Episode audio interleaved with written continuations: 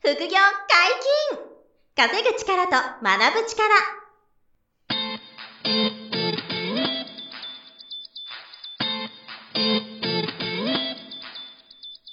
この番組は稼げるようになりたいを叶える副業アカデミーの提供でお送りいたします副業アカデミーはあなたが副業で稼げる状態になることにコミットしたスクール初級コースから上級コースまでさまざまなジャンルの副業ノウハウを学んでいただけます詳しくは「副業アカデミー」で検索くださいこんにちは、小林正宏です。山本博史です。よろしくお願いします。はい、よろしくお願いします。本日もゲストに来ていただいております。副業アカデミー SNS 副業講座の三上俊久先生です。よろしくお願いします。はい、よろしくお願いします。はい、よろしくお願いします。よろしくお願いします。いろんな副業をされて、今は SNS 副業講座の先生をやられてるということなんですけど、はい、なんと月700万ぐらい稼いじゃっ た。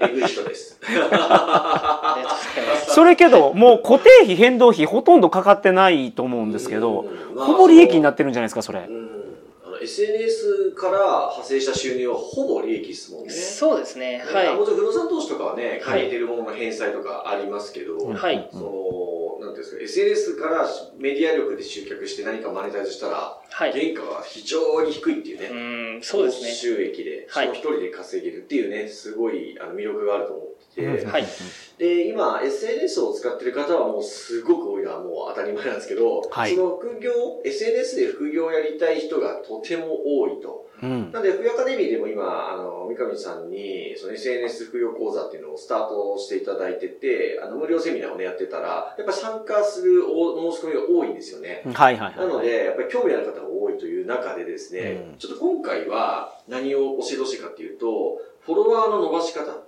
増やし方っていうのを、まあ、まずどんなことやっていくのとか、うんどういうステップなんですかっていうのを、ちょっとその教えてほしいなと、はいいうのをはいはいはい今回のテーマとして取り上げたいんですね。ね。はい。で、まあ、前回もお話しされてましたけど、あの、インスタグラム、あるいはツイッター、このあたりが、あの、顔出しも不要なんで、始めやすいっていうことですよね。そうですね、はい。副業からでもやりやすいでっすてい。うことですよね。はいそれで、その、まあ、それぞれフォロワーさんを伸ばしたいわけなんですけど、あの、向き不向きとか、同時にやった方がいいとか、なんかこの辺ってどうですかその、インスタグラムとツイッターって。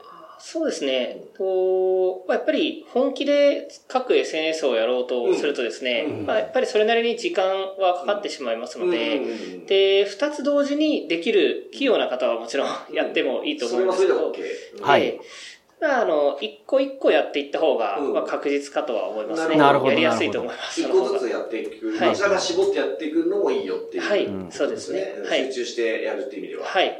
で、えっと、前回もお話しされてましたけど、インスタグラムから始めていくのも結構おすすめではあるという。はい。そうですね。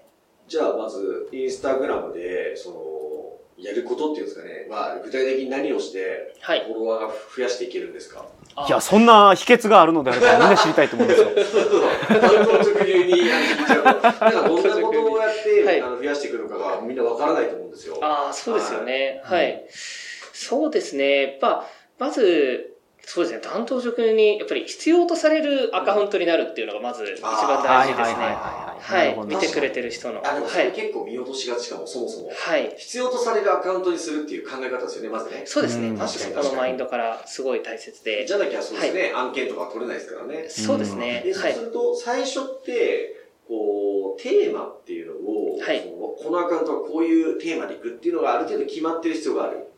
ありますね。あはい。ある決めた方がいいですね。はい。だからまあ、取り留めもなくやっちゃうんじゃなくて、はい。こうテーマ決めていく、やってからスタスタートして投稿していくっていそうですねことですよ。ね。はい。なるほどね。じゃあ、そのテーマっていうのは、あの、三上さんだったら旅行系だったんですね、はい前回の話。そうです。ね。私ですとメインは、はい、旅行系旅に行な系りだまったす。りとか、はい。でこれは例えば、はいあのどんなものがあのやってらっしゃる生徒さんとかでもはい。あの例えばこんなテーマっていうのがいいくつか聞けたりしますそうですね。えーまあ、えっ、と、生徒さんで言えば一例で言うと、うんえーダンスをされてらっしゃる方がいて、おはいで、そのダンスと、あとダイエットを掛け合わせるみたいな形で、へー運営を始めたいとそうですおっしゃっねてる方もいらっしゃいますね。はないる。ほどなるほど、ええだからその人にご自分に得意分野があれば、はい当然そこに尖らせたコンテンツがいいというか、まあ、それが世の中に需要があれば、そうですねそ。れが一番理想ですよね。はい。必要とされるアカウントでありつつ、かつその発信する方がちゃんと普段からこう、苦なく投稿できるっていうのがすごい重要ですあーね。そうですよね。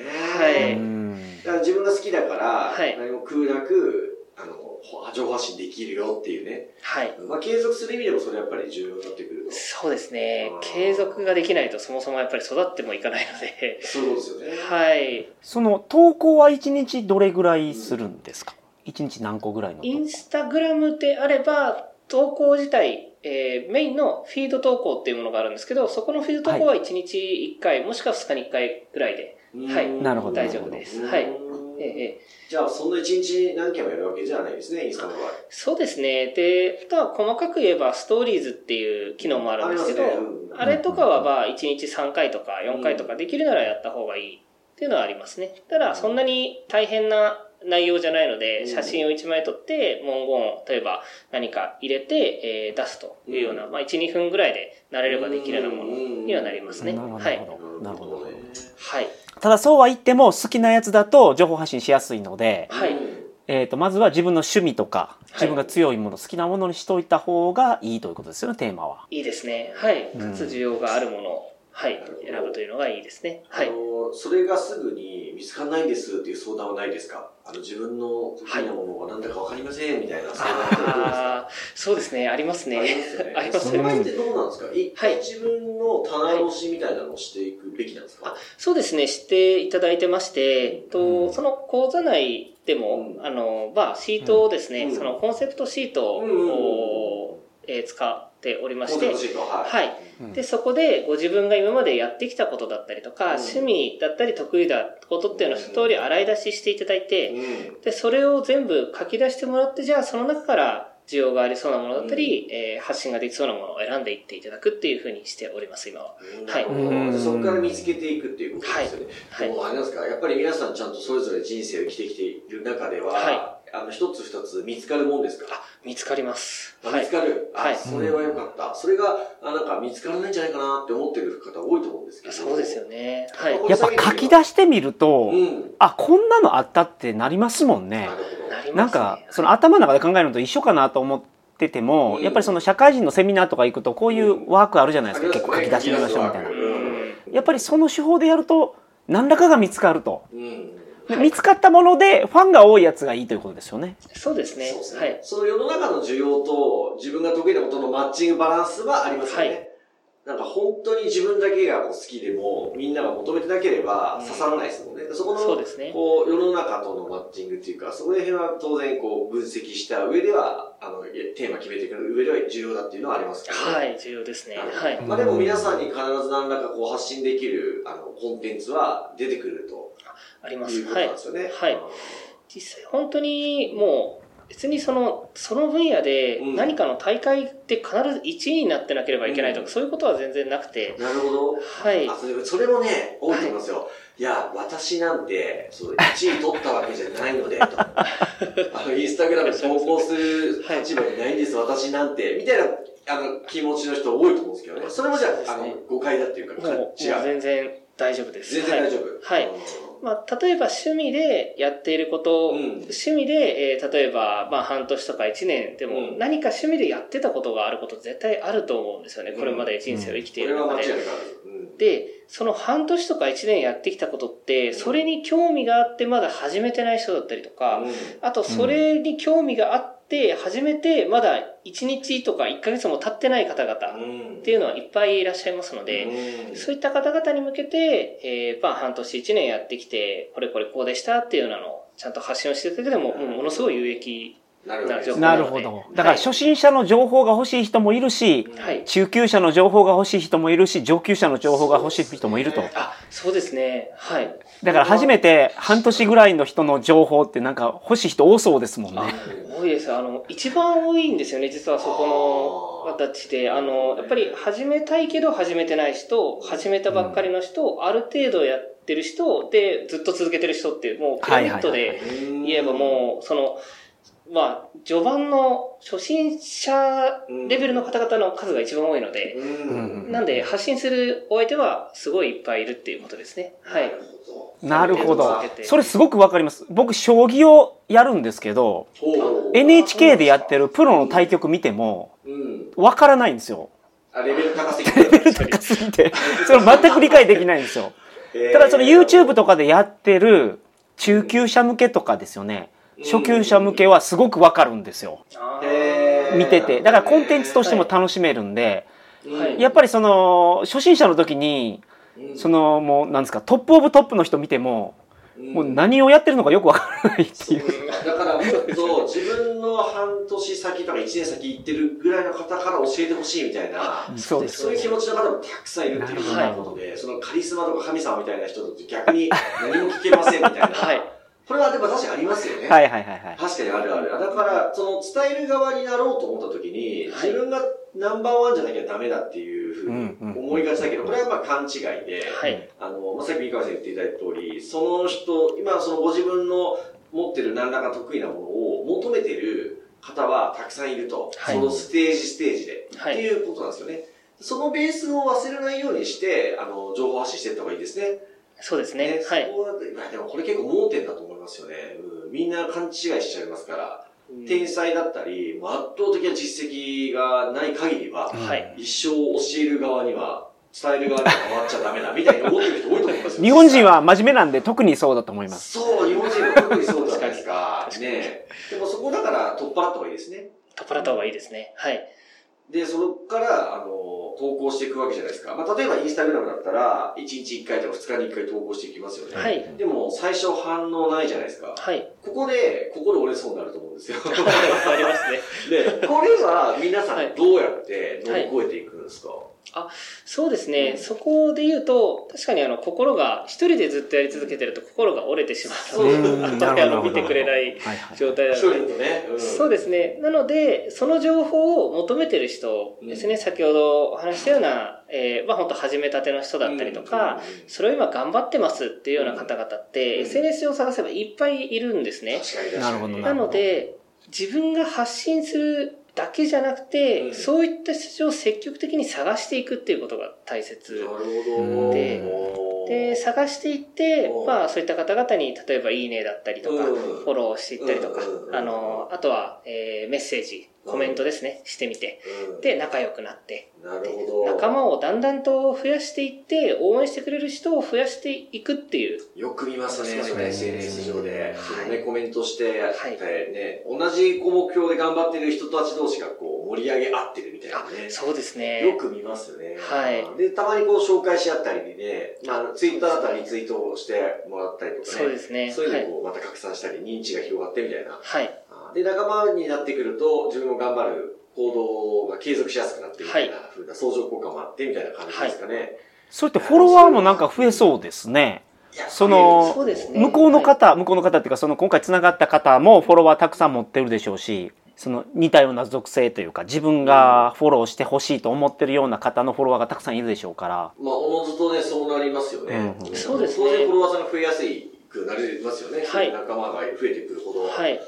そうですね。あとは、それも、あとはその SNS うん。っていうのは、あの、人と人とをつなぐのをミッションにしてるので、うんはいその、インスタグラムもツイッターもなんですけど、そうやってその、お互いフォローしたり、いいねしたりとか、あとはそのコメントをし合ったりっていうこと自体、えーその SNS から好かれるんですね。うん。疲れでる。ほうほうほう好かれる。うんあの、あ、この人たちはちゃんと使ってくれてるから、他の人にも見せてあげようみたいな。なるほどね。なるほど、なるほど。だから、上の方で表示されるってことになるんですかそうですねそうですね。上位表示とかね。上位表示だったりレとコか。メンド的にこうされたり、おすすめの、あの、アカウントが出てきますもんあね。そうですね、おすすめ枠にで。出るようになったりうとかんはありますね、やっぱりなるほどね。こういったコメントだったり、発信をしてる人だから、あなたもこの人興味あるんじゃないですかっていう、全く自分がアプローチできてない人にパッと出してくれたりとかもするんで、うだんだんとそれで伸びやすくなっていきます、なね。るほど。そのプラットフォームに好かれるっていう表現が、やっぱ SNS 講座の先生っぽい表い現だやな。ー、そう、そうですね。すごい冷静な、聞いた目で見てね、インスタグラム、ツイッターからこう気に入ってもらえるアカウントになれば、当然表示回数も増えて、うんそうですフね。ォロワーもは増えい。やすくてっていうね、はい。そのしあの目線も大事なんですよね。はいはいはいで要するにあれですね、自分で投稿することはもちろん、コツコツやっていきながら、いただ投稿して見てもらうのを待ってるだけではなくて、はい。同じようなテーマで頑張ってる方をフォローしたり、リうんプ、コメント入れてあげたはり、あの、して、逆に自分たちの方にもコメント入ってきてくれてとかっていう交流がそうです。生はまれて、人が人を呼んで、い。っていうで、それが自分のこモチベーションにもなって、はい。っていうことですよね。それの工夫はちょっとこう必要というところですよね、なるほど。そういう経験って皆さん SNS やってると1回2回あるとは思うんですけど、うん。三上さんの場合はもうそれを狙ってからどんどん入れていくってことですもんね。あそうですね。やっぱり、まあ、探し方だったりとか、あはいはいはいはいのつながり方っていうのも方法もあるので、まあ、それで、えっと、意図的にと言いますか。なるほど狙狙ってですね、そういった方とつながっていけば、あの、はいはいどんどんやりやすくはなってきますね。はい。うんなるほそこど。までいってそうフォロワーが増え出したり、あの、リプとかコメントがね、入り始めたりすると、はい楽しくなっていきますよね。そうですね。まあちょっとは言いい。方ですけど、中毒じゃないですけど、あ楽しくて、はい。あの、スマホずっとばっか見ちゃうみたいな、はいあうのん楽しさはありますよね、ありま SNS すには。ね。 SNS はもう中毒者が出るぐらいねハマる、なん、なんですか、その、コンテンツなので、まあでもそうですよね。まあそうそうでいうすふうねになってますからね。そうですねうんだから、もともとすごい好きで、うん。 SNS も片時も手放せない方っていらっしゃると思うんですよう。うんんそういう方は向いてますよね、こいや向の、いてるそういう人はそう伝える側やったらめちゃめちゃいいですよねその、うんみ見てね応援する側とか、うんあのロム線じゃなくて、ねはいはいはいはい。伝える側やったら、その中毒がものすごいこう爆発するポテンシャルはありますよね。そうですね。うんもう、趣味でたくさん見れてるぐらいであれだかば、らもう自分が発信したらもっと楽しくなると思います。なりますよはねい。。確かに確かに。うん、うんなるほどなるほど。で、徐々にそうやって行動を継続して、インスタグラムとかツイッターのフォロワーをこはいう増やしていって、なんていうんですか、まあ絶対はないんですけど、なんかこう、インスタグラムとツイッターそれぞれ、何フォロワーぐらいいくと、その、一線を超えるっていうか、なんていうんですかね、こう、それなりになってくるっていうあーなるほどど。なんとなく、第一ステージみたいな。第一ステージそうもちろん絶対はないんですけどね、あの、おおよそこれぐらいは目指して超えてくるそとうですね変わってくるよみたいな。第一ステージで言ったら、やっぱインスタもツイッターも1000かなと思いますおーね。一斉はいに。なるほどなるほど。フォロはいワはいはいーで、はい。だから早ければ本当に、もう2週間とか1ヶ月とかで突破するような方もいるような数字ではあるんです確かにけども確、かに。はいははいい。たまにいますよね。瞬間で圧倒的にフォロワー増やしていく人いますよね。そうですねいらっしゃいますね確かに。で、はい1000フォロワーじゃ超えてくると、はい少し、なんていうんですかね、反応もあるし、皆さんからの反応もあったり、はいこうコメントとかも入ってきやすかったり、皆さんにちょっと影響力出てくるあ第そうで一歩みすたいね。そうですね。影響力も出てきますし、ああとは、あの、まあ、PR 案件とか、うんそういったものもですね、1000フォロワーぐらいからうん LINE として、えーうん提供しているものもあったりしますな。ので、へーはい。なるほど全然目指せる数字だと思います。はいな。るほどはい。で、自分にもちょっと、なんていうんだろう、じ自信もつきますよね。そうですね。ね自分に5000人もフォロワーついてくれてんだっていうあ自はい信っていうんですかね、はいすごい人数ですからね冷静に考えてあのリアルセミナー考えたらですよねあの300人のセミナーとか僕結構何回もやってますけどすごい人数ですからね300人はえぐいですね。僕も100人ぐらいまでしかないです。あないですさでも100人もすごくたくさんですし、はい300人ってくれたらはい。こんな大勢の人がこのわざわざお話聞いてくれてありがとうっていう気持ちになるわけですよそうですよだねか。ら1000人フォロワーってすごいですよねうんそうですよあのオンライン上だからわかんないですけど、はい。冷静に考えたらすごいことだなってね、思いますからね。でもじゃあそこまでまず、あの、目指すのが、一つ目安としては、あの、いいかなっていう感じですよね。で、そこまでいったら、次って、なんていうんですか、もうやる気が結構みなぎってる人が多いんですか、うんその、あの、楽しくなっちゃってる人が多いとか、はいどんな感じのレベルなんですかそのレベル。ただ正直なところ、その1000フォロワーっていうのは、まあ、狙ったら簡単にいくんですけど、おあ、の、狙わずに、はいなんとなく運用でも、まあ、いけることはいけるんですねあ、。なるほど。はいはいはいでで、なんんとなくでやってるとそこで止まっちゃう人たちが多いっていなるほうど値でもありますなねん。となく1000人いっちゃうと満足しちゃってとか、それ以上はあんまりなかったりするまんあですかね。、こっから何すればいいのかよくわからないみたいなえ形になって、だんだんとやっぱりこう離れていってなしるほまどうテ。ンションが落ちていくとそうですねじゃあ最初から狙ってもっと高みを目指している人がはい計画的にしっかり1000フォロワーをこう短期的に達成した場合は、はいその後の伸びっていうのはやっぱ早くなるんですあ、それは早いですね。やっぱり、まあその、先先ほどプラットフォームから好かれるっていうのはもちろんあると思うんですけど、それで短期間で伸ばしてるっていうことは、えー、まあ、需要がある人なんだというふうになるほどなるほど判断がはいはいされるので、まあ、やっぱりお勧めもされやすくなりますし、えーまあ、あとは何より、その SNS 上でも周りから目立ちますので、うん、はいもちろんね。 はい、あ、なんかすごい人だからフォローしておいた方がいいんじゃないか、みたいなうん雰囲気にもなっていきままあ、すそのでの。心理働きますそようね。です一 ね。旦フォローしとくか、みたいな。そうですね。みんながね、認めてるすごい人ならば、みたいな。はいそうですねはい。なるほどね。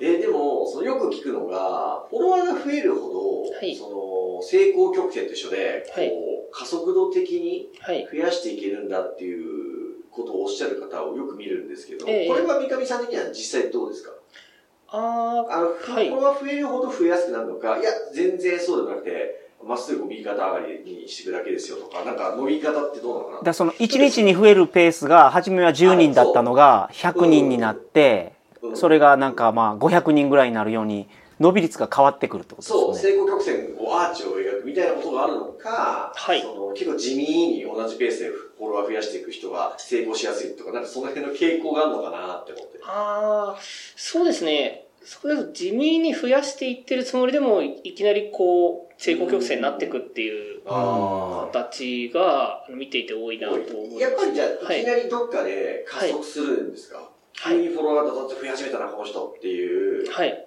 あの右肩の上がりを曲線に描く上の、はいっていうことがあるんですかあ、あります。はいあ。それはコツコツと続けていくことによって、まあ、そもそもまず、その成功曲線を描くためにも、継続っていうのが、そうでますねず大事ーなので、うんうんで継続をしていっていると、まあ、ある時、あの、まあ、その、例えばインフルエンサーの方に目が止まって、それであドバッと行くようになったりとーかは、いはいはいあとはなるほあどのなるほどなるほどう。んはい。ピコ太郎もそうでしたもんね。ジャスティン・ビーバーがあの見つけ たから。確かに、ピコ太郎はね、はいそれもあります、本当に。ははいい、一気に世界記念になっちゃったって いうねあれはちょっとすごすぎますけど。まあけど、ああいうのの小規模なレベルがあるってことですよね。あそれもありますね、うんはい、あとやっぱり長く続けてる人そのえプラットフォームもやっぱりすついてくれるので、うん、なはるい、ほどなるほど。うん伸びやすくはどんどんなっていきますねうんはい。なるほどねそれでじゃあ、どこかのタイミングで、こう、ぐっと伸びるケースもあったりとか、はいまあ、地味にこう伸ばす人もいれば、いろんなパターンはあるっていう感じですかね。ありまで、皆さんが、その、フォロワーが、例えば、えっ、と、数千とかなってきた時は、もう、1回目の音声で話してもらったような、こう、ビジネスとしての、あの、マネタイズが、どれかの手法でもう始めていけるっていう感じですか、あそうですね始めていけますっていうねことはいですかはいで、そこでそのアフィリエイトをするとか、はいまあ、企業案件が入ってくる場合もあったりとか、はいあとは自分のサービスをこう売るとか、そうですねコンサルするとか、はいうんあとは送客、ききあの飲食店の送客してあげるとか、あそうですねなんかここういう感じのはいマネタイズを徐々にこう始めていくと。はいそこって最初日和はなかったですかその、お金を稼ぐ恐怖って結構多い、そういうから感じる方多いと思うんですけど、えー、 SNS を育てるまではやったけど、はいだからいざビジネスをやろうとすると、はいちょっとそこに迷いが出るっていうのはどうでそうすかそうですね、まあ、確かに私もちょっとあってでああすりましねた初めはうんはいなんかあのなんていうんですかねお大きく稼ぐっていうことにはちょっと自信がなかったっていうのはありましたうんね SNS 上でなんでかっていうと、と、やっぱり大きく稼ごうとすると、SNS って拡散力もあったりするので、うんあのーまあ、なんていうんですかね、へ変な人の目に留まったりするんじゃないかなとうかん、ちょっと失敗して逆に、うんそれを失敗もいろんな人に見られるのもちょっと怖いな、みたいな。ああ、でも恐怖心はあったと。それはありましたねえーそれどうやってそれを乗はいり越えていったんですか、ああ、もうそこはもう、やってみるしかないかああ、なやっっててみいうのはるしかっていうのは正直あって、うで、んあと、まあ、うんコンサルに関してうんは、初めはモニターで無料みたいな。ないなるほ形からど。あ、最初そうやって始めてったんですそうですね。ね。うん、で、だんだん実績が出る方が増えていって、有料化していったっていう形。なるほど。ですねはいあえーまあ、私の場合はそうですけど、ただ私が普段から教えさせていただいてる方もう、んえー初めはちょっと恐怖感があって、うんで、その、デジタルコンテンツを、うんまあ、安く、うん。例えば、えー、980円とか、うん。それらの値段から出して、だんだん5000円で上げていくとか、うんうんあのーまあ、安く始めて反応を見て上げていくっていう方が多い。多いまあ、その方が最初のこはいう恐怖心とかははい、すぐ抑えられるから、そうでだすかね。ら自信がついていたら、しっかり価値に見合った対対価をはいいただいて、あの、満足がいくようなササービスを当然作っていくみたいなことをやっていくと。はい。はい。でも僕も思い出しましたけど、最初、あの不動産大家さんのコンサルって一時受けてたんですよね。あ副業で。でその時はい僕僕も最初タダでやりましたね。へあー思い出しました。ただで、あの、アパート一棟買うのをコンサルさせてくれと。その代わり、その実績出たら、それを歌わせてほしいと。だあーから、ただでやらせてくれって。はいそしたら、向こうもぜひってなるじゃないですか。はい。それで、あの、物件買えるサポートをして、はい。で、満室のアパート経営ができて、それを引っ提げて、あの、有料のコンサルティングのご案内させてもらったっていう流れが僕もありましたね。だあから今聞いてて思い出しましたけど、やっぱりそういう階段を踏んでるなと思って、僕自身も。はいそういうことをまあ皆さん、女神さんも生徒さんもあのやっていってるということですよね。はい。なるほどそうですね。だからすごいこうね、階段があって、でもその稼ぎ始めた時の楽しさとかね、エキサイティングな感じがもう、はいすごいね、なんとも言えないものありますよね。ありますね。自分はでい。稼いでる力というか。はいうんうんうんうんまあこの辺も、えーと副業アカデミーの講座でうんやられてるということなんで無料セミナーをまずは見ていただければいいんじそゃうないでですすか。ね。えーあの、ホームページのセミナースケジュールというところを見ていただきますと、はいあの SNS 副業というカテゴリーがありまして、はいそこで相当かけていただくと、うんあの、三上さんにご登壇いただいている無料のオンラインセミナーっていうのが、あの、毎月開催されてまして、はい。でそこにあの参加いただくと、今日お話しできてない、うんあの、うんうんもっと深く話す、あの、深掘りした話を、あの、三上さんしていただいているので、はいそうよければご参加いただければ、はいあの、よりこう、リアルに学んでいただければなと思うんで、ぜはひいご参加いただければと思います。よろしくお願いします。はい、よろしくお願いしま本す。日もお疲れ様でした。はい、ありがとうございました。ありがとうございました。副業解禁稼ぐ力と学ぶ力、そろそろお別れのお時間です。お相手は小林正宏と。三上俊久と、山本博史でした。さよなら。さよなら。この番組では皆様からのご質問を大募集しております。副業に関する疑問、質問など、副業アカデミーウェブサイト、ポッドキャストページ内のメールフォームよりお送りくださいませ。